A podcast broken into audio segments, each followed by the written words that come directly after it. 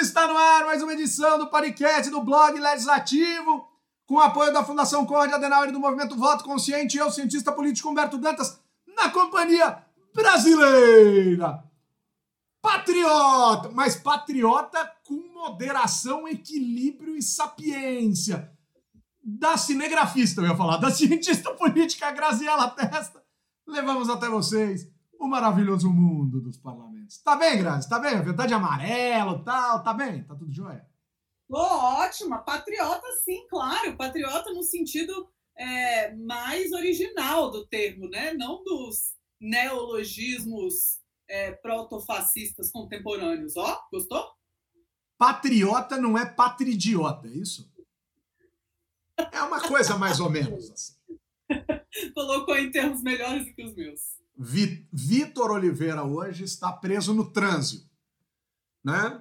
E, e, deve, deve se juntar a nós em algum instante, em algum instante, né? Em algum instante Vitão deve chegar, mas vamos que vamos, vamos que vamos. Deixar aqui o nosso é, abraço muito especial neste dia especial, porque hoje tem jogo do Brasil na Copa, o que significa dizer que estamos justificando a entrada mais cedo hoje, são 14 horas e 19 minutos quando iniciamos essa nossa essa nossa atração semanal aqui do podcast do Blog Legislativo. Não queremos fazer às 18, porque será imediatamente após o Jogo do Brasil. E a Grazi entrou com um pedido especial no nosso grupo, dizendo que às 18 eh, não se responsabiliza pelo seu estado intelecto-etílico, né? Então a gente resolveu antecipar. Grazi, é, eu gostaria de começar com boas notícias. Boas notícias que tem a ver com o legislativo, mas tem mais a ver com o legislativo. Olha só que legal, Grazi. Hoje eu vou inverter a lógica do abraço virtual por uma razão muito simples. Eu já quero trazer aqui de cara, de cara, cinco nomes Portanto, 5 mil pessoas que receberam aquela listinha. Ah, aquilo foi tão legal! Então, Grazi, receberam. O Alessandro Passo está dizendo que também não estará em condições de ouvir o podcast às 18. Agradece a gente ter começado às 14. É, saiu essa semana o anuário de audiência individual do Spotify. O Spotify, todo fim de ano, manda o que você mais ouviu, blá blá blá e etc.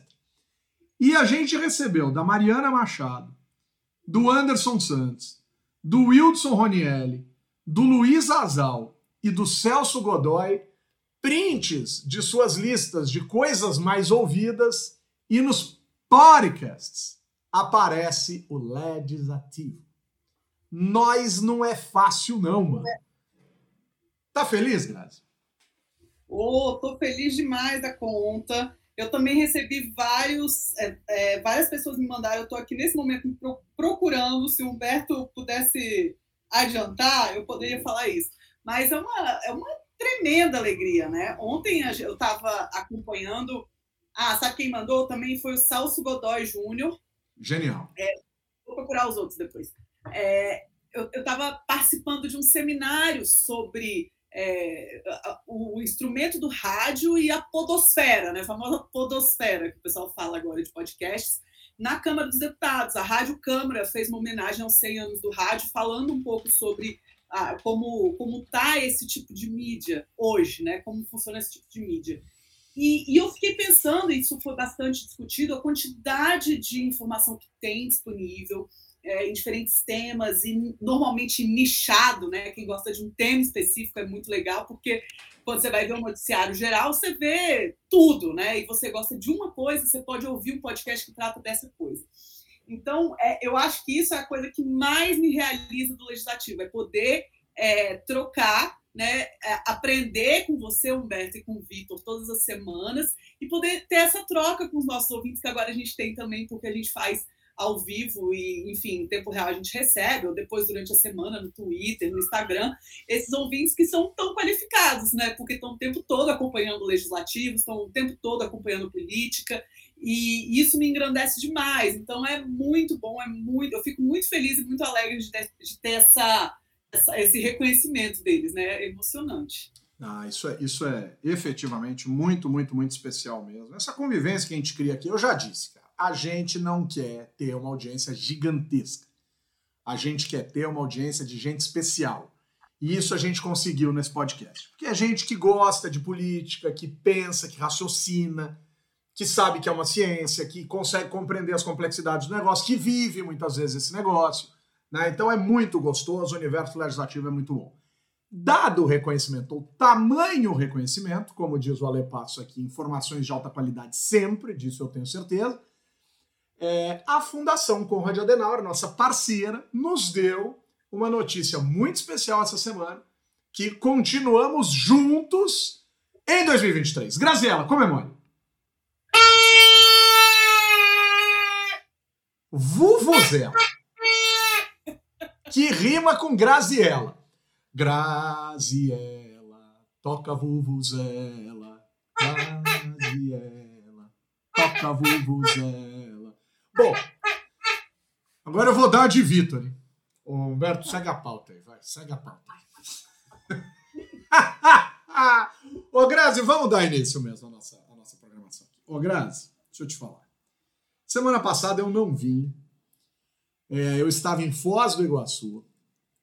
Estava em Cascavel, depois em Foz do Iguaçu. Sábado assisti Argentina e México num bar em Puerto Iguaçu, na Argentina. Foi divertidíssimo. Os argentinos estavam literalmente com o botão na mão né, para usar um termo fino, elegante e tal. Aí saiu o primeiro gol, eles ainda estavam. Gostei da elegância, tá de parabéns. Tá de ficou parabéns. chique, ficou chique. Com o botão da camisa, né? Tipo eu, assim, tipo, ansioso, assim, segurando o botão da camisa e bota o botão na casinha e tira o botão da casinha. Eles estavam assim. Aí depois saiu o segundo gol, parecia que bancada de estádio em Buenos Aires. Só cantoria tal. Quem quiser conferir, vai lá no meu Instagram, no DRH Dantas, que tem o um videozinho né, deles cantando durante o jogo, foi divertidíssimo. Todas as musiquinhas tem Brasil, galera super recalcada, frustrada com a gente, porque não tem o que a gente tem, em termos de título e, e, e capacidade futebolística, mas foi muito legal acompanhar o jogo lá na Argentina. Mas, Grazi, eu queria trazer alguns pontos aqui para você.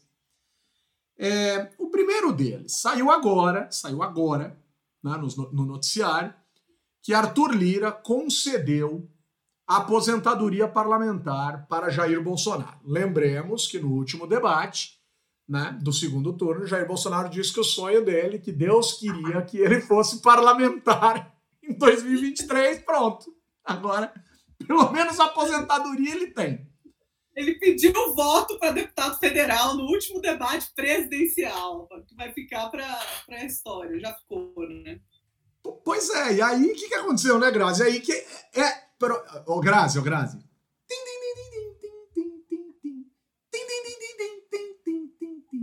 Provérbio chinês.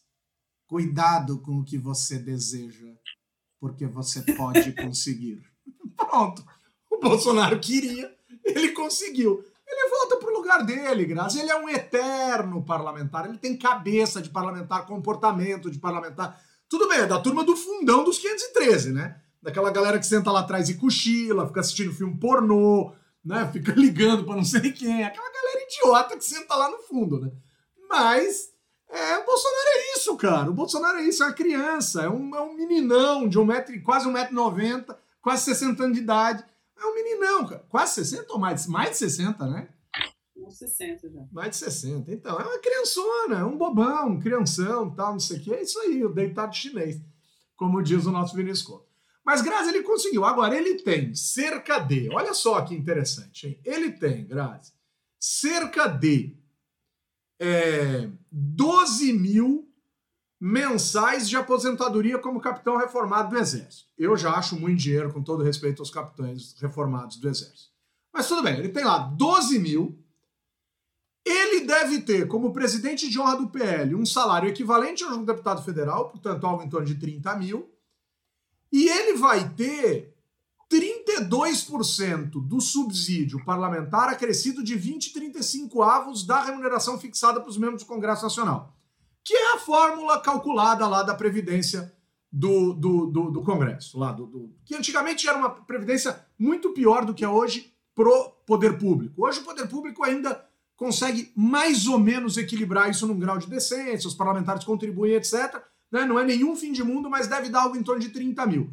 30 com 34, 64, com 12, 75 mil reais por mês, hein, Grazi? Tá bem o presidente, hein? Se não tiver rachadinha, e ninguém tá acusando ninguém de nada, mas olha, Grazi, 75 conto por mês dá para ele berrar bastante em caminhão de som, dá para ele tocar, é, dá para ele andar bastante de moto, dá até para comprar uma moto nova, não dá não, Grazi? Opa, moto, jet ski, videogame, todas essas coisas que tiveram o imposto reduzido para conta durante o governo dele, né? Até Chocoprotein é... lá, Ecoprotein, sei lá. Soro de leite metido a besta, vulgo whey protein, né? Whey protein. Ele vai, ele vai comprar também leite condensado. Ah, é. Haja leite condensado, hein? Pois é. Haja. Ô, Grazi, tá não feliz? Tem, não tem que falar disso, Humberto. Assim, é, é um negócio... É, é, informação só, né? Informou. É, Bolsonaro tem uma nova aposentadoria agora. E vamos ver o que ele vai fazer com esse recurso todo, né? Porque é aquilo que o, o a, a, grande, eu acho que o grande receio de todo mundo é que ele age de forma não republicana nesse período em que ele estiver fora do governo, é, fazendo uso de, enfim, é, propagação de informação falsa, não faça uma oposição é, respeitável, uma oposição uh, programática, porque a gente sabe que a oposição programática é excelente para qualquer democracia. Né? É muito ruim uma democracia que não tenha uma, uma estrutura consolidada que se oponha a quem está no poder, seja um partido político, seja em forma de sociedade civil, mas algum contrabalanço. Então é ótimo que tenha, mas é preciso que isso seja feito dentro é, dos limites da lei e dentro da, do, do, do, respeito à democracia, que é o mais importante, né?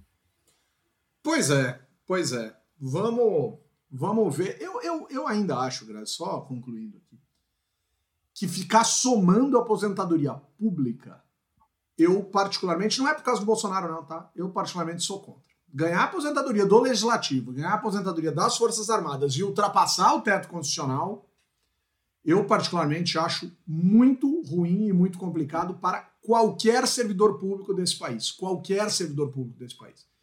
E não me venham com reclamações do tipo, ah, não sei o quê, você é da iniciativa privada. Sim, sou, sou da iniciativa privada e quando eu me aposentar, daqui a 207 anos, eu vou cair no teto do INSS, que não chega nem, mas, não, mas nem flerta com esse dinheiro. Ele vai ganhar 75 pau. Tudo bem, tem a grana do PL em tese. Mas o teto do, do, o teto do INSS não bate 10% desse valor. Não dá 7 pau e meio, pelo que eu me lembro. Se passar, passa muito pouco. Né? Mas tenho quase certeza que não passa. Gabriela Fernandes chegou atrasada, mas chegou, o importante é chegar. Isso é fundamental e essencial. O, o, o, o, o Grazi, queria falar um pouco, Grazi, sobre as articulações a respeito das eleições para a mesa diretora da Câmara e do Senado. Pelo seguinte, Grazi, aí eu queria trazer um raciocínio relativamente rápido aqui e te passar a palavra para você ficar completamente à vontade para fazer as suas considerações. Ô Grazi, tá, tá trovejando aqui em casa. Ô Grazi, vamos fazer uma soma aqui. Primeiro ponto. A PEC, a PEC do teto, a PEC do estoura-teto aí, que em outrora foi chamada de kamikaze tal, a, a, PEC da, da, a PEC do orçamento conversível. Esse é um bom nome, hein? Esse é um bom nome. né? A PEC do orçamento conversível. Mas o ministério e todos os, os ministérios, né, o ministério do presidente Lula, que ele disse hoje que já está 80% na cabeça dele. O ministério do presidente Lula, mais a eleição para a mesa diretora da Câmara e do Senado, em tese, fecha né, o que a gente poderia chamar de o primeiro ciclo da lógica de governabilidade. Se fosse um jogo de basquete, esse era o primeiro quarto. Esse é o primeiro quarto, no meu modo de ver. E aí, claro, discorde à vontade e tal. Agora, Grazi, não é muito estranho que o Arthur Lira já esteja capturando apoios que o Rodrigo Pacheco já esteja capturando apoios, sendo que uma parcela bastante razoável da Câmara e do Senado sequer tomaram posse. Então a galera que vai embora, Grazi. O cara tá lá dentro conversando com uma galera, mas muitas dessas pessoas vão vazar. Aqueles The Walking Dead, né? The Legislative Walking Dead e tal. Esses caras vão embora. Grazi, não é estranho isso? Não fica esquisito você entrar numa reunião ou começar a conversar, ou a imprensa começar a noticiar, e o cara que não se reelegeu tá lá com aquela cara de fuinha mal comida tal. Como é, como é que funciona isso, hein? Esse termo não foi muito elegante. Fuinha mal comida, meu Deus do céu. é, Humberto, mas eu acho que é por isso que a gente fala da importância do partido político. Eu acho que um, um, um, elemento bem importante nessa altura do campeonato não é essa marcação homem a homem, não. É marcação é, por área, né? Você negociar com partidos. E, e claro, você já traz para a mesa aqueles que foram eleitos e tira da, da mesa, quando for o caso, os que não foram reeleitos, porque muitos não foram reeleitos, mas continuam ocupando posições importantes dentro do partido para fechar questão a respeito de temas que são fundamentais, entre eles a eleição da mesa. Né? Então, acho que, que nesse momento é uma negociação é, que não é não é assim é, caso a caso, um a um, é uma negociação com partidos. Tanto é o que a gente tem visto é são as manifestações de apoio dos partidos, né? Tal, PSB apoiou Lira, é, enfim, né? isso que a gente tem ouvido essa semana. Ah, não é, eu acho, a sensação que eu tenho, tá? E aí não é resultado de pesquisa, é a sensação que eu tenho. É que a, a, a eleição para o presidente da Câmara ela passou a ser muito mais falada e ela passou a ser construída com muito mais antecedência de uns tempos para cá, sei lá, de uns oito anos para cá. Né? E agora, ainda mais, né? nesse momento de alta centralização do poder no legislativo e do alto poder do legislativo, né? porque o orçamento se tornou impositivo e secreto, é, eu acho que isso aumentou ainda a importância do presidente do legislativo, a ponto do Lira achar que pode passar um projeto de semipresidencialismo sem passar por comissão e tá tudo certo, que já é assim que funciona mesmo. Né? Então, isso passa a ser muito relevante. Essa eleição passa a ser quase que uma, uma eleição indireta, mas que vai é, que vai escolher alguém aí com um poder não só legislativo, mas com um poder executivo muito importante, né? De escolher para onde vão os recursos. Quando se fala das é, das emendas é, impositivas. Então, não é que ele escolha estritamente, mas ele coordena e ele pode dar benesses para uns e para outros nesse processo. Então, é, é, eu acho que é algo que a gente ainda não sabe, a gente não tem um instrumental muito, muito consolidado de análise. Tem muita parte desse processo que é que se passa muito fora das, das arenas institucionais, e aí eu não estou falando que é ilegal, que é corrupto, mas que são realmente acordos políticos de bastidor, que é difícil a gente ter acesso direto e até entender aquilo que chega na mídia, se chegou porque é balão ou se chegou porque é informação mesmo, né? É, nem sempre é, é simples julgar isso, mas é super impressionante como. Eu acho que a coisa que mais me chama atenção aqui é isso: é o tanto que a gente está falando disso. que, que todo mundo está falando disso. Hoje tem jogo do Brasil é, a gente está gravando na sexta-feira, para quem não sabe, a gente sempre grava nas sextas-feiras às 18 horas. Hoje, dia 2 de dezembro, excepcionalmente, a gente gravou às 14, porque a gente não queria é, é, nenhum de vocês é, xingando políticos aqui depois de um jogo do Brasil bem ou mal sucedido às 18 horas.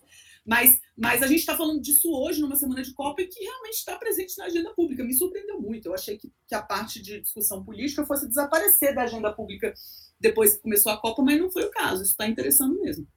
Então, Grazi, eu, eu achei que a gente fosse ter uma discussão pública tal, porque assim, a gente nunca viveu isso que a gente está vivendo hoje em termos de calendário. A Copa sempre foi em junho. Então a gente já ia para a eleição sabendo quem tinha ganho a Copa. Quer dizer, quando o Brasil, por exemplo, foi campeão em 2002, né? Isso em nada ajudou José Serra a se eleger. Quer dizer, deu Lula e a vida que segue, a coisa que é desse jeito e funciona assim. Talvez 94 tenha ajudado o Fernando Henrique, não sei, estou aqui viajando, estou aqui numa brincadeira tranquila, tal, não sei o quê. Mas, né, até porque, eu, agora, convenhamos, o plano real é sensivelmente mais importante que o tetracampeonato, né? Vamos combinar. Mas aqui eu estou só brincando. Mas o, o que a gente tem que pensar, Grazi, é assim, nunca tinha embolado, né? nunca tinha rolado a sobreposição de dois pontos: governo de transição e Copa do Mundo. Porque não tem outra ah. coisa mais importante pra gente em termos de agenda, pelo menos esportiva, de paixão nacional, etc., que Copa do Mundo. Olimpíada é menos, todo o resto é menos. Fim, do, fim de novela, quem matou o Det Reutemann é menos. Tudo é menos. Copa do Mundo é o bicho, cara. Copa do Mundo é o bicho pro brasileiro. Né? E aí, e, e, e principalmente essa, Grazi, que eu acho que a gente está conseguindo ressignificar o 7 a 1 pela primeira vez. Acho que 2018 não tinha passado pela garganta ainda. Né? E acho que esse ano a gente está tentando. A gente está tentando de alguma forma. Uh, por sinal. Aliás, preciso fazer um adendo, Humberto. A Alemanha, pela segunda Copa seguida, comprova que não se mexe com um povo macumbeiro e se sai impune dessa situação, não é mesmo? La vingança será maligna que o diga a Bélgica, que também dançou. Então, só para avisar. Quem elimina nós, dança na fotinho, bicho. Olha só, a gente ganhou a final da Alemanha em 2002 e fomos generosos e falamos: Alemanha, seja campeã no futuro. E eles foram. E aí eles fazem aquilo com a gente? Ah, vai deitar na sala, pô. A Lê tá rindo. Jogaram bem, foi um grupo e tanto. Foi um grupo muito legal de acompanhar da Copa. Esse. Olha quem chegou. Se não é o senhor Vitor Oliveira. Pera aí, mas espera aí. Então vamos lá. Então, aproveitando que o senhor Vitor chegou, né? Tá aqui com a gente, tá com dificuldades para ouvir.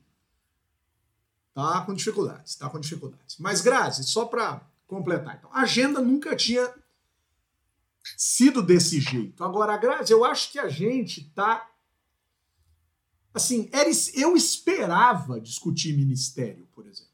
O mercado é ansioso, hoje quase que se praticamente se confirmou o Haddad, o mercado não curte. Aí veio o nome da Ana Carla Abrão, talvez para o planejamento, era, é, era, o nome do Pércio Arida. É, vamos lembrar aqui só para uma mera, por uma mera memória que o Pércio Arida e a Ana Carla Abrão foram casados, né? mas ela, ela é super competente, tem gente que gosta, tem gente que não gosta, tem gente que fala bem, tem gente que fala mal. Isso é em qualquer lugar do mundo, de qualquer, qualquer pessoa, mas é um nome que agrada ao mercado. Né? Então, esse é o, é o tal. Talvez seja o balanço que o Lula talvez esteja fazendo na cabeça dele. Vamos esperar, né? vamos ver o que vai acontecer. Vamos ver o que vai acontecer. Mas aonde eu quero chegar, Grazi?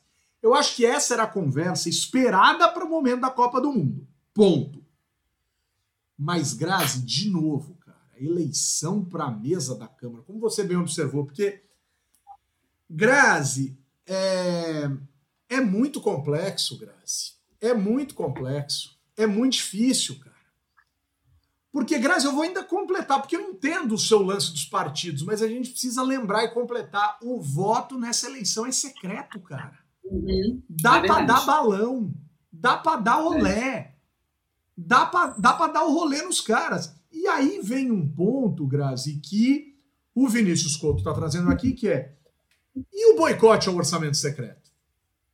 Que o Bolsonaro anunciou essa semana, em tese, dizem algumas interpretações, porque ele não falou. Em tese, o que nós temos é. Em tese, o que nós temos é. E o Vitor já vai entrar no debate aqui com a gente exatamente nessa ponta. De um lado, o Bolsonaro teria, teria boicotado o orçamento secreto porque o Lula, porque o Lira se entendeu com o Lula para sua reeleição. O, o Lira, inclusive, está bem hábil nessa, nessa reeleição dele, porque o Pacheco vai ter que enfrentar o Rogério Marinho, institucionalizado pelo PL, ao que tudo indica. Já o Lira, se enfrentar outros candidatos, vão ser aquelas candidaturas mais avulsas, mais independentes que acontecem, aparentemente. Então o Lira está conseguindo costurar geral. Mas o Bolsonaro ficou bravo e, em tese, numa lógica de contingenciamento do orçamento, teria dito: não libero mais. Bolsonaro, o pessoal vai dormir na pia de preocupação, né? Falta um mês pra você rapar fora, velho. Então, nossa, o mundo acabou. Tá bom, bota lá naqueles restos a pagar, paga depois, a vida continua. Então, esse é um ponto. O segundo ponto esse é um lado da história. O outro lado da história é o STF, a presidente Rosa Weber, a presidente Rosa Weber, liberou a matéria no sistema do STF, então, para votação, para apreciação, etc., para seguir adiante, sobre a transparência do orçamento secreto. Algo que a gente está falando aqui, ó, faz tempo que o STF vai jogar esse jogo. Faz tempo que a gente está falando. Grazi, duas, duas pontas, lateral esquerda e lateral direita, para o Lira ficar esperto, porque a campanha dele é toda em cima do orçamento secreto. E ele disse que não vê motivo para mudar. Falou isso essa semana. E aí, cara? Vamos ter um, um estrezinho? Vamos ter um embatezinho forte aí? E aí você fala e o Vitão já emenda. Eu nem volto, cara. Porque eu já quero ouvir o Vitão, porque o Vitão entrou aqui com a gente. Parede toda decorada, pinheiros de Natal, sinos, né? Merry Christmas, biscoitos de Natal, relógios de bolinhas coloridas. É uma casa natalina, coisa de cinema. Mas diga, Graça. Vitor, que hoje está gravando podcast da, na, na escola local, perto da casa dele. A internet não está funcionando na casa dele, parece corredor de escola, com as coisinhas grudadas na parede. Oh, tá cheia a casa, a casa tá bonita. Mas está parecendo escola de EMEI. Mas, Humberto, é, assim, bom, é, é, achei bem interessante você colocar nesses termos de estar cobrindo pelos dois lados mas a sensação que me dá é que o Lira tem total consciência de que o orçamento secreto tem data para acabar, né? Tá no, na contagem regressiva. E ele pode prometer e vai prometer isso na campanha dele, e vai ser ótimo para todo mundo quando isso for. É, é, é, eu, eu, eu, eu, detesto falar isso, mas eu estou falando isso há muito tempo. Vai ser ótimo para todo mundo quando quem decidir isso for o judiciário. Porque aí o Lula não toma o tranco e o Lira não toma o tranco. Para mim, o Lira está sacando que isso não vai rolar mais, mas ele está é, falando que vai fazer tudo o que pode por isso e está é, fiando a reeleição nele nisso. Né? O que pode acontecer, esse julgamento do, do Supremo acontecer logo depois que o Lira for reeleito. Eu apostaria nesse, nesse desenho aí, né? O Lira falando, não, vamos manter o orçamento secreto, e depois falando, bom, eu não posso fazer nada com relação ao que o Supremo votou, e então.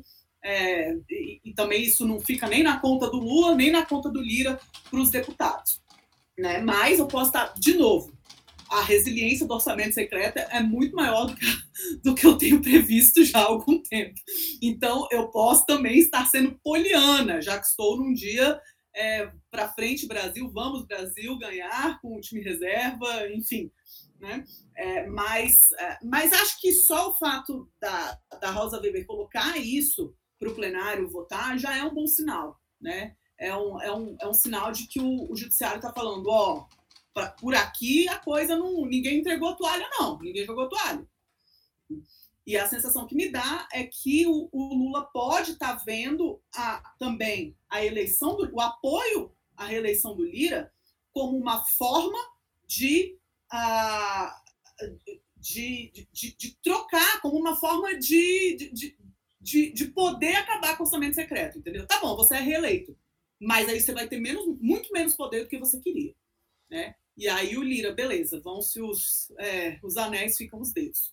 Lá se vão meus anéis, diz o refrão, mas os dedos são dez, duas mãos. Ah, originais do samba em grande estilo. Vitão, eu falei que ia te passar a palavra direto, mas eu quero adicionar um ponto nessa, nessa coisa.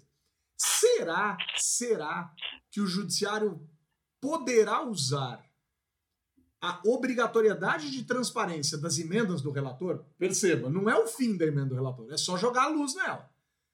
Como uma forma de se ressignificar com parcelas da sociedade, porque quem está reclamando do judiciário não vai poder dizer que o judiciário não foi muito legal de acabar com essa presepada, né? Tem uma parcela aí que talvez esteja reclamando por isso. E segundo ponto, o Alepasso está colocando aqui, e, e, e, de fato, né, o, o noticiário acabou de dar a informação de que o Lula disse meu ministério só depois que eu for diplomado. Diplomação do presidente Lula, dia 12 de dezembro. Ansiosos de plantão.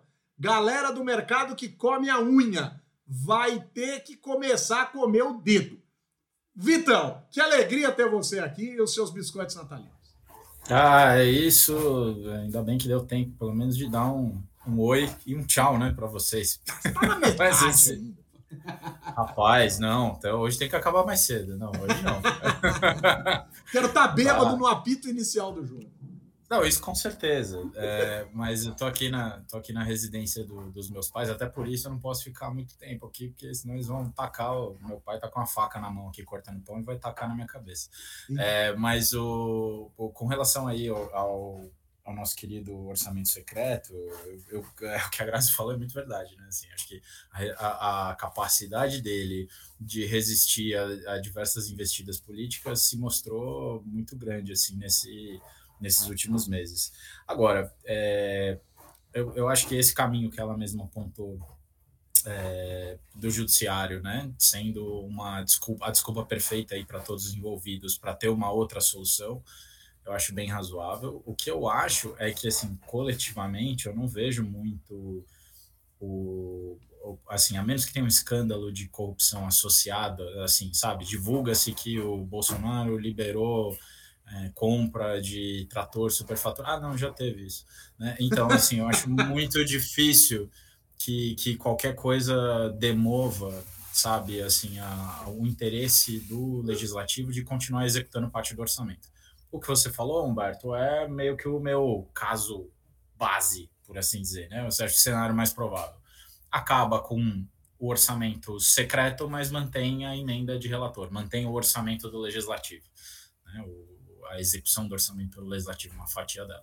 Eu ainda acho que até o final do, do desse mandato você tem espaço para recuperar como era antes, né? Então essas emendas são obrigatórias e tal, mas precisam ser executadas dentro de limites e dentro de programas que os ministros determinem quais são, entendeu? Assim, eu acho que é, é, vai ter assim a, a grande vantagem bem ou mal, assim, de você ter os caciques e os partidos nomeando o ministério e tal, coisas do tipo, é que eles eventualmente vão, é, vão reclamar desse negócio de abrir orçamento de ministério para atender emenda de relator de um, de um, parlamentar que nem da base do governo é. Então, assim, acho que em algum momento isso, isso vai acontecer. Bom, você viu, né? Primeira, acho que esse, esse, essa suspensão, por mais que seja picuinha, por mais que seja claramente é, criança é, fazendo pirraça, né? Esse, esse, negócio que o Bolsonaro fez de deixar de pagar, pagou o, orça, pagou o orçamento secreto o ano inteiro.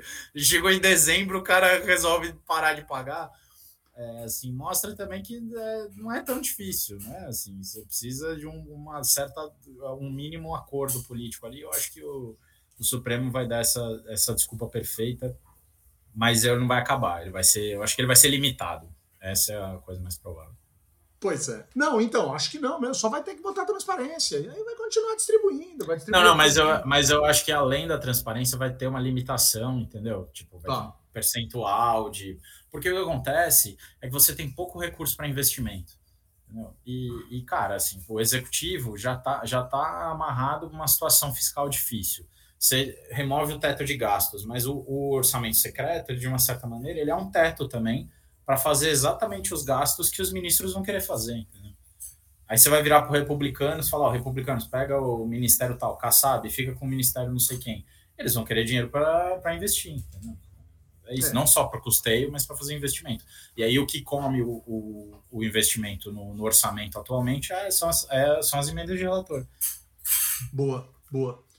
O, o, o Grazi, a, a deputada de São Paulo, que já devia ser ex-deputada, né? depois de correr atrás de gente armada, ameaçando dar tiro, só, só é deputado porque esse país é uma vacalhação, né? esse país é uma piada pronta. A senhora Carla Zambelli, né, que andou até saindo do Brasil, não sei nem se voltou, também não vou procurar saber, a notícia não é essa. O PSOL, e pena que foi o PSOL, porque aí fica parecendo que é a esquerda contra a direita é, eu, fico, eu fico de queixo caído que os outros partidos, mesmo da direita, tal, não façam isso que o pessoal está fazendo, né? porque são covardes, porque sabe que dentro das suas frentes tem gente que faria as mesmas idiotices, né? porque tem imbecil em tudo que é canto, infelizmente, mas estão pedindo a inclusão dela no inquérito lá das milícias digitais, porque ela tem postado vídeos dizendo, incitando os militares uh, dizendo que eles não podem bater continência na posse do Lula e perguntando de que lado eles estão.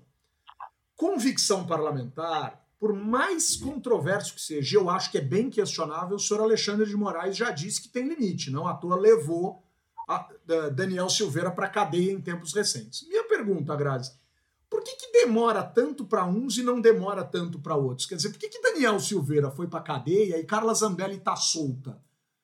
Pela lógica e pela régua do judiciário. Eu não estou nem dizendo se sou a favor que vá ou não vá. Né? Eu, particularmente, acho que tem que ir, tem que perder mandato, tem que ser caçada de forma absoluta, absoluta por quebra de decoro parlamentar, com aquela presepada, com aquela criancice de brincar de polícia e ladrão, né? Sendo que ela é o ladrão, obviamente, né? o outro é a polícia, né? O outro é o cidadão, né? É, na rua tal. Mas que piada é essa, hein, Grazi? Que piada é essa que essa moça não vai presa, que o judiciário não faz porra nenhuma com esses assaltos à democracia, quartel, etc., mas eu quero ficar mais nos parlamentares. É, eu acho que é bom a gente ficar nos parlamentares mesmo, e é uma coisa que a gente vem falando há muito tempo, né, Humberto, sobre a, é, como essa, a, esse critério da, a, do, do que é, que é legítimo e o que é decoro ou não é, é muito importante ser revisitado, né? Sabe que eu estava, você falando nesse assunto, eu me lembrei do, do seriado que passou agora da Flor de Lis. Né? Eles fizeram aquele, uma série documental na Globo.com, que, aliás, recomendo. Globo patrocina a gente, é, mas não patrocina, tá, gente? Tá, é o pedido. Mas eles, uma parte muito interessante, é, eu achei que foi de muito bom gosto o, a série documental, que poderia ter sido muito mais é, muito mais falado de detalhes muito mais sórdidos que ela não focou. E um dos aspectos que eles falam é sobre a cassação da Flor de Lis, né, sobre como ela já tinha perdido a, o apoio político dela no momento em que ela é caçada, né, e da importância dessa dessa construção dentro da casa. E certamente Carlos Zambelli fez um bom trabalho nessa construção. É, qual que é o reflexo disso? Qual que é o resultado final? é que o legislativo perde legitimidade como casa, né? E aí, em todos os surveys que a gente conhece, é a, é, entra naquela questão de que o legislativo é a instituição que não é, é benquista pelo brasileiro, que não tem confiança do brasileiro, porque justamente o legislativo como casa é, se apresenta dessa forma, né? Não tem um espírito é, de corpo no sentido de querer defender a própria a própria Uh... E travou a Grazi. A própria. O Senado Federal, da Assembleia a instituição que seja. Desculpa, gente, começou a chover. Então... Ah, sabia. Eu ia perguntar. Você sabe que é isso, né? É um sinal de que precisa o podcast precisa acabar mais cedo hoje. Né? Vai acabar disso. Vai acabar. Gente, o Vitor é muito cara de pau. O cara chega 25 minutos atrasado. gente. gente. Vai ficar já tá com a bochecha rosada de churrasco. Vocês deviam... Nossa, antes foi. Ou, na verdade, tá acendendo a churrasqueira, ainda não começou. É, mas eu, eu tô, na verdade, eu tô numa correria. Cara, eu peguei duas horas e meia de trânsito. Foi ridículo. Nossa, nossa. Ridículo hoje. Ridículo. Mas, mas, Grazi, completa aí, se a chuva permitir, não, então, eu acho que cada um, cada deputado defende o seu e ninguém defende a instituição, né? E, e, o resultado final é que é uma instituição muito deslegitimada, quando, na verdade, as coisas boas saem da instituição via de regra e as coisas ruins saem de, dos, indivíduos, dos indivíduos né? De pessoas é, que, que não têm muita boa vontade ou boa fé. Hum, o, o, o Vitão, algum, algum complemento aí do, do do, do Zambelli Gate? Do Zambelli Gate. o, o Vinícius Couto tá lembrando a gente que ela ainda está nos Estados Unidos. Por isso ela precisa voltar. Ela não, tinha, não, ela voltou. Não, ela voltou. Tanto que ela brigou com o Bolsonaro num jantar aí, parece. Ah, é verdade. Ela já está aqui, quer dizer, ela não está presa mesmo, porque a justiça é preguiçosa. Porque a justiça é Exato. é seletiva. Porque a justiça. O crime dela foi flagrante. Foi flagrante. Pois é. Pois é. Pois mas é. eu acho que é isso. A justiça não quer transformar a Zambella numa mártir agora. Mas eu acho que não prescreve, né? Se, se, se o Ministério Público Eleitoral acho denunciá-la um pouco mais para frente, eu acho que ela pode ser presa ainda. Até porque, assim, a gente está falando, a gente está falando de um crime eleitoral, porque ela estava armada no dia, da, na véspera da eleição, quando ninguém nem pode andar com arma. E ela se acha até dizer basta. Né? Você imagina a quantidade de carteirada que essa mulher não deve dar por aí, com essa porcaria desse brochinho ou dessa bodega, dessa carteira de empregada do serviço público, porque é empregada eleita. Né? Presidente, empregado. Lula, empregado. Bolsonaro, empregado. 513 deputados federais, empregados. 81 senadores, empregados. 27 governadores, empregados. É tudo empregado público que a gente tem que tratar com todo o respeito, mas que, no pior dos casos, estão ao nosso lado. Nunca acima da gente. Nunca acima da gente. Nenhum eleito está acima da gente se o regime for democrático republicano. Nenhum. Mas vamos lá. Ô, Vitão, aproveita então essa história. Vamos comentar aqui uma presepadinha de uma audiência que teve no Senado para os rancorosos falarem. E aí, os rancorosos resolveram falar. Por exemplo, desembargador aposentado do TJ de São Paulo. Cara, eu não tô falando de estudante de direito de universidade de oitava categoria que nem sabe ler a lei. Eu tô falando de desembargador aposentado do TJ de São Paulo que tem coragem, coragem de ir ao Senado dizer que o presidente da República precisa apelar para o artigo 142 da Constituição, que em nenhuma linha e só numa interpretação de débil mental, de gente que não consegue ter capacidade cognitiva para ler meia linha, está escrito no artigo 142 da Constituição que o governo pode aplicar golpe militar. Então, assim, desembargador aposentado ou já está completamente debilitado do ponto de vista da senilidade, e aí Senado, senil, né, talvez tenha se sentido em casa, né, ou o cara pirou de vez, assim, ou chegou a ser o que é por qualquer coisa menos por capacidade técnica, porque também tem isso. Tem muita gente que sobe, sobe, sobe no judiciário por conta da capacidade do exercício do caráter de cipó escrotal. Né? A gente já falou sobre isso aqui outras vezes. Vitão, e aí, cara? Agora o Senado é o lugar em que imbecil vai lá e fala o que quer. Não são só mais os parlamentares. É, qualquer idiota vai lá e fala, e o senhor que falou isso é um idiota. É um idiota, é um imbecil. E, e vai dar piti, porque adora processar. Eu tenho vários amigos que já foram processados por esse imbecil, perdeu todas, perdeu todas, porque é um imbecil. Eu não estou falando em nomes, não estou expondo ninguém a nada. E foi mais de um, então eu não estou dizendo qual foi, então. Então, Humberto, é isso, cara. Assim, eu acho que.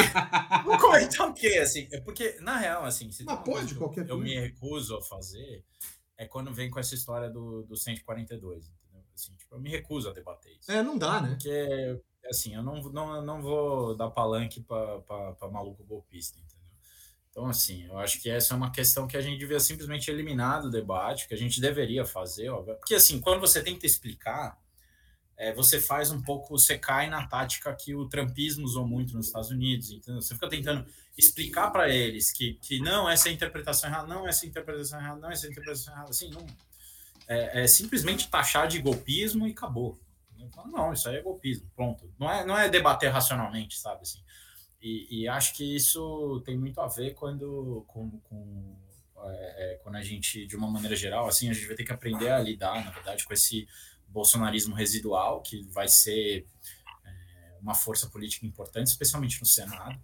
Né? Na Câmara também, mas eu acho que na Câmara tem instrumentos aí de de uma certa maneira, é mais fácil você deixar de lado esses caras. No Senado, acho que vai ser mais difícil.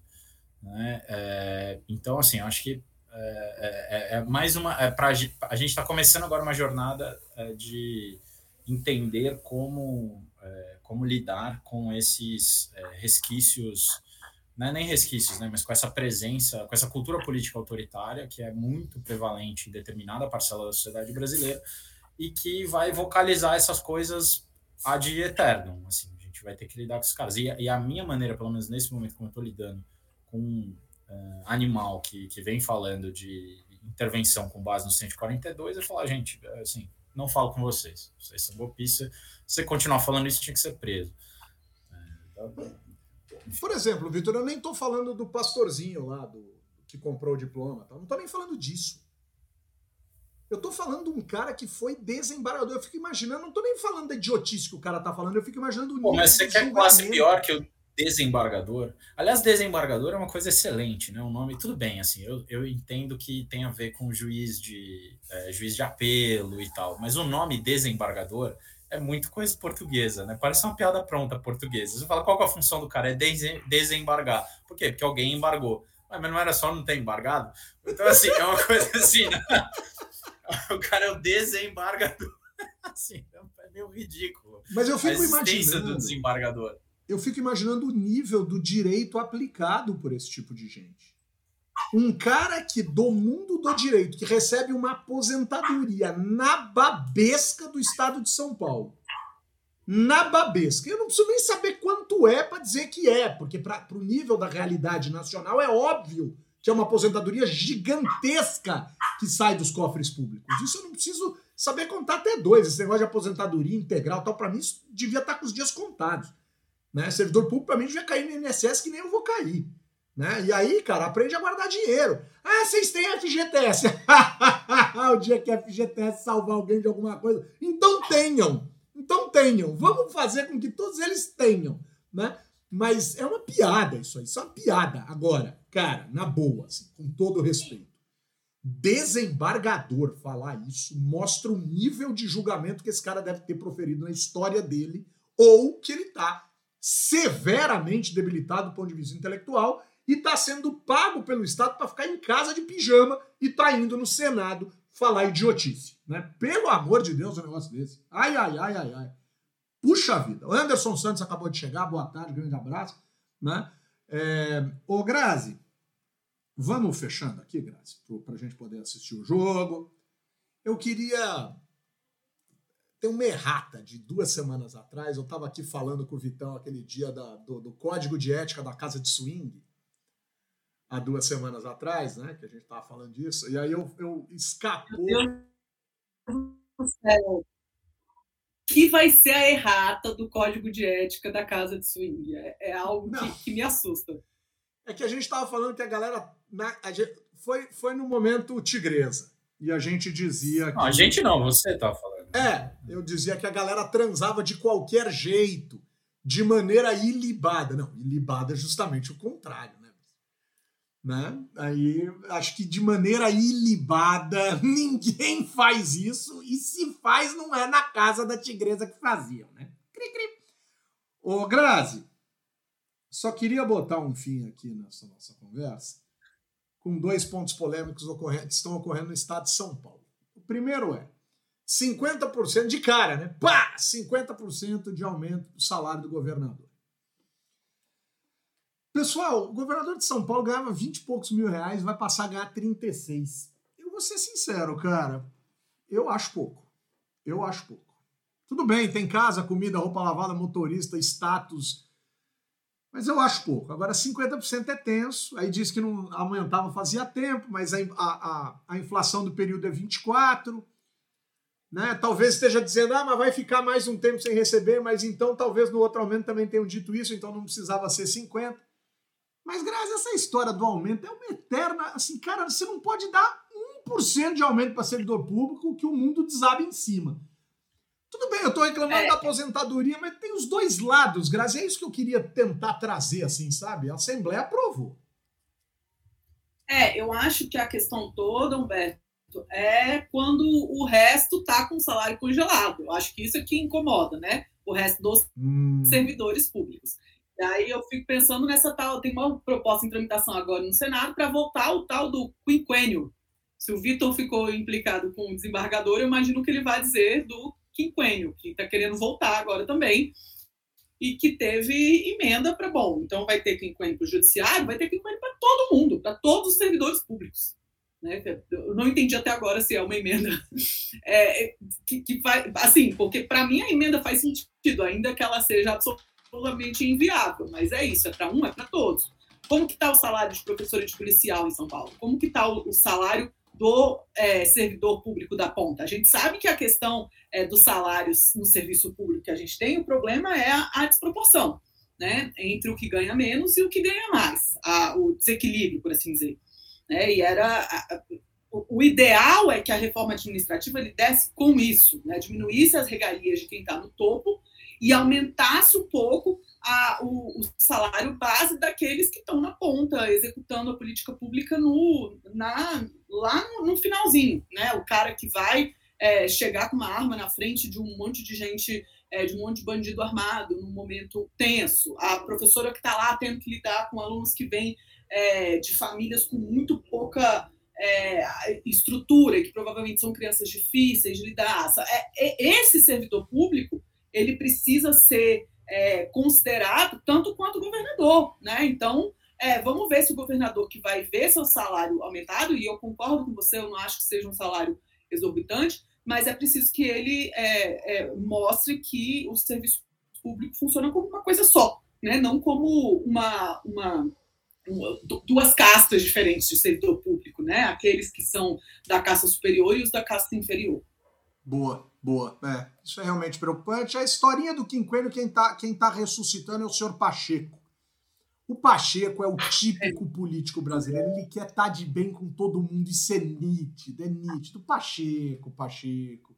Ai, Rodrigo Pacheco, um pouco mais de maturidade, um pouco mais de daquela, daquela capacidade de olhar por cima da montanha, sabe, Pacheco? Um pouquinho mais, um pouquinho mais de maturidade, seu Rodrigo Pacheco. Mas eu tenho para mim que o Pacheco é um cara. É, a minha sensação, a minha percepção, é um cara imaturo em algumas decisões, sabe? Em algumas posições, assim. Imaturo mesmo, quase que numa lógica de, né, de, de ter dificuldade mesmo de tomar decisão, de, de se colocar. E o Kassab disse que ele era quase um Juscelino Kubitschek. Mas deve ser, viu? Deve ser. Deve estar tá ali, ó. Deve estar tá ali. Deve estar tá ali. Né? Um era 50 anos em 5, outro talvez seja 50% em 5 meses, né? De aumento para o judiciário. Boa, é o quinquênio, é o 555. Boa, é isso aí, é isso aí. Né? O partido já é o 55 mesmo. Eu tô meio ácido hoje, hein? Ô, Vitão, vamos fechar esse negócio aqui. Vitão, a Câmara Municipal de São Paulo aprovou o lance das dark kitchens, que são aquelas cozinhas que vão atender aos telefonemas, né? não são os restaurantes. Elas funcionam de madrugada, elas fazem barulho, elas incomodam.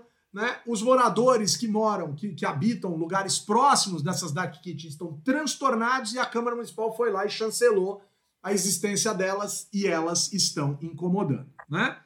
Ricardo Nunes já sancionou a lei, as dark kitchens vão funcionar de um jeito que desagrada aos vizinhos e, detalhe, desagrada também a Associação dos Restaurantes. Quer dizer, os caras conseguiram fazer o perde-perde perfeito. Né? Não sei quem está ganhando com isso.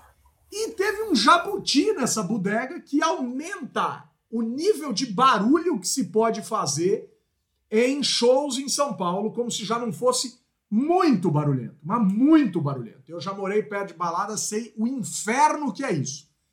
E aí, Vitão, a Câmara Municipal de São Paulo mostrando a sua absoluta sensibilidade e capacidade de ignorar a qualidade de vida das pessoas em nome de alguns negócios, depois reclamam, né, senhores vereadores?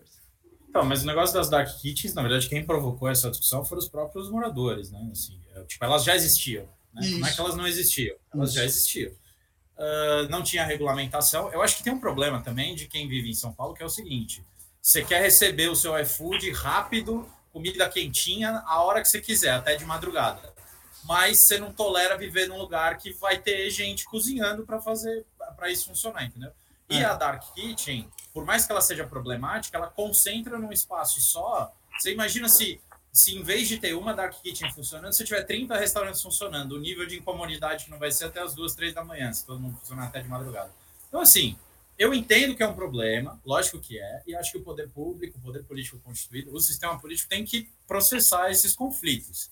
Não sei se a solução que veio foi adequada. Eu sei desse jabuti aí que você falou que aumentou para não sei quantos decibéis. 75. Né? É um absurdo. 75 decibéis é um absurdo. Realmente, assim. É um liquidificador Agora, ligado no teu quarto é... para você dormir. Não, então, não, não dá. Assim, não dá. Não é razoável. É... agora, a gente precisa chegar num, num, em, em, alguns acordos, entendeu? Você quer morar numa cidade grande, você quer ter acesso a determinados tipos de serviço, você tem que tolerar determinado tipo de incomodidade também. Né? O grande problema é, São Paulo é uma cidade em que não pode ter em alguns lugares. Pessoas consomem se você mora nos Jardins ou outros bairros, não pode ter esse tipo de atividade lá, entendeu? Agora, você quer jogar para outros bairros esses incômodos. é, é, o lance é, precisa ter um pouco mais de equilíbrio na distribuição da incomodidade para que a incomodidade não fique concentrada só para alguns. Eu acho, é eu acho o caso do barulho mais grave que o da Dark Kitchen, minha, minha percepção. Também eu, acho. Também eu acho. acho. que o pessoal sonha que a comida chegue por drone vindo do Rodoanel, assim, sabe? Tipo, ah, é, mas vem com drone. Barulho, Isso. Né? Vem com drone. Isso aí. Sei lá. É. Vamos que vamos. O Vitão, me dá um abraço virtual? Vou mandar um abraço virtual aqui para minha família, encarecido, que está me recebendo aqui na hora de gravar o podcast. Começou a cair um pé d'água agora. Aqui também. Vai ser um chuvasco maravilhoso e eu espero que. Eu não sei o que vai acontecer com o jogo, porque a gente vai precisar ver esse jogo e o sinal da TV caiu. Mas é isso, vamos embora, gente. Chuvasco em Copa sem TV complicou, hein? Complicou. Ô, Grazi, Graziela Guiotti Testa Bruce. Grazi, me dá um abraço virtual? Opa, dou demais. É, quero mandar um abraço virtual para a Elaine Gontijo, que é chefe de gabinete do senador Alessandro Vieira, que essa semana recebeu é, os meus fofíssimos alunos de, uh, de, de legislatures para falar sobre Senado e sobre a atuação dela no Senado. Então, foi uma experiência muito boa. Elaine, uma baita profissional, agradecer esse momento. Quero também mandar um abraço virtual para todo mundo na Conrad Adenauer, que essa semana é, tiveram a doideira de renovar nossa um ano esse esses três cientistas políticos que falam. É, a gente não sabe sérias. como, né? a gente não sabe como, mas agradecer a todo mundo por lá e, e também dar meus pêsames pela, pela participação da, da Alemanha não na Copa esse ano, tá bom, pessoal? Aí, não leve a gente a mal, não. Não, não leve a gente a mal. Bom jogo para todos, pessoal. Boa Copa do Mundo. No, no dia seguinte do 7x1, ou no dia do 7x1, não me lembro direito. Acho, não, no dia seguinte do 7x1, eu fui para o Rio de Janeiro participar de um evento da Conrad Adenauer sobre a Copa. Eu entrei no evento, os caras, os, os, os alemães vinham assim, super sem graça, pediam desculpa, desculpa, pô, desculpa. Eu falei, ah, relaxa, gente, a culpa não é de vocês, a culpa é nossa. Ó, eu vou repetir aqui os abraços. Para Mariana Machado, para o Anderson Santos, para o Wildson Ronielli, para o Luiz Azal, para o Celso Godoy, que nos tiveram né, no, nas retrospectivas 2022 do Spotify, nas mais altas contas, né, nas mais altas audiências do nosso podcast do Blog Legislativo, inclusive sendo, tendo mais audiência do que podcasts que têm edições diárias. E aí já começou uma galera a pedir para fazer mais edições por semana, por mês, etc. Deixar um grande abraço também aqui para o Renato Natalini, que diz: sextou cedo demais hoje. Sextou e sextou mesmo. E agora o bar está aberto, com apoio da Fundação Conrad Adenauer e do Movimento do Voto Consciente. Deixando também um beijo para nossa querida Halim. Eu, cientista político Humberto Dantas, coloco ponto final em mais uma edição do podcast do blog Legislativo. Beijo, Vitão. Vai comer churrasco, meu filho.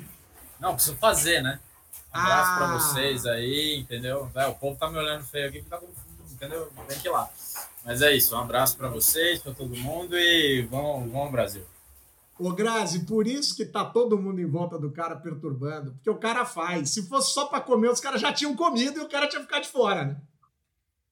Beijo, Grazi. Aliás, Vitor tá dizendo tá devendo uma costela pra gente até hoje, tá? Eu não, não esqueço, não esqueço quando alguém fala que vai fazer comida para mim não faz. Um beijo, meus queridos, boa semana, bons jogos. Olha, Grazi, se tem alguém que tá devendo costela para alguém, é Deus para Adão.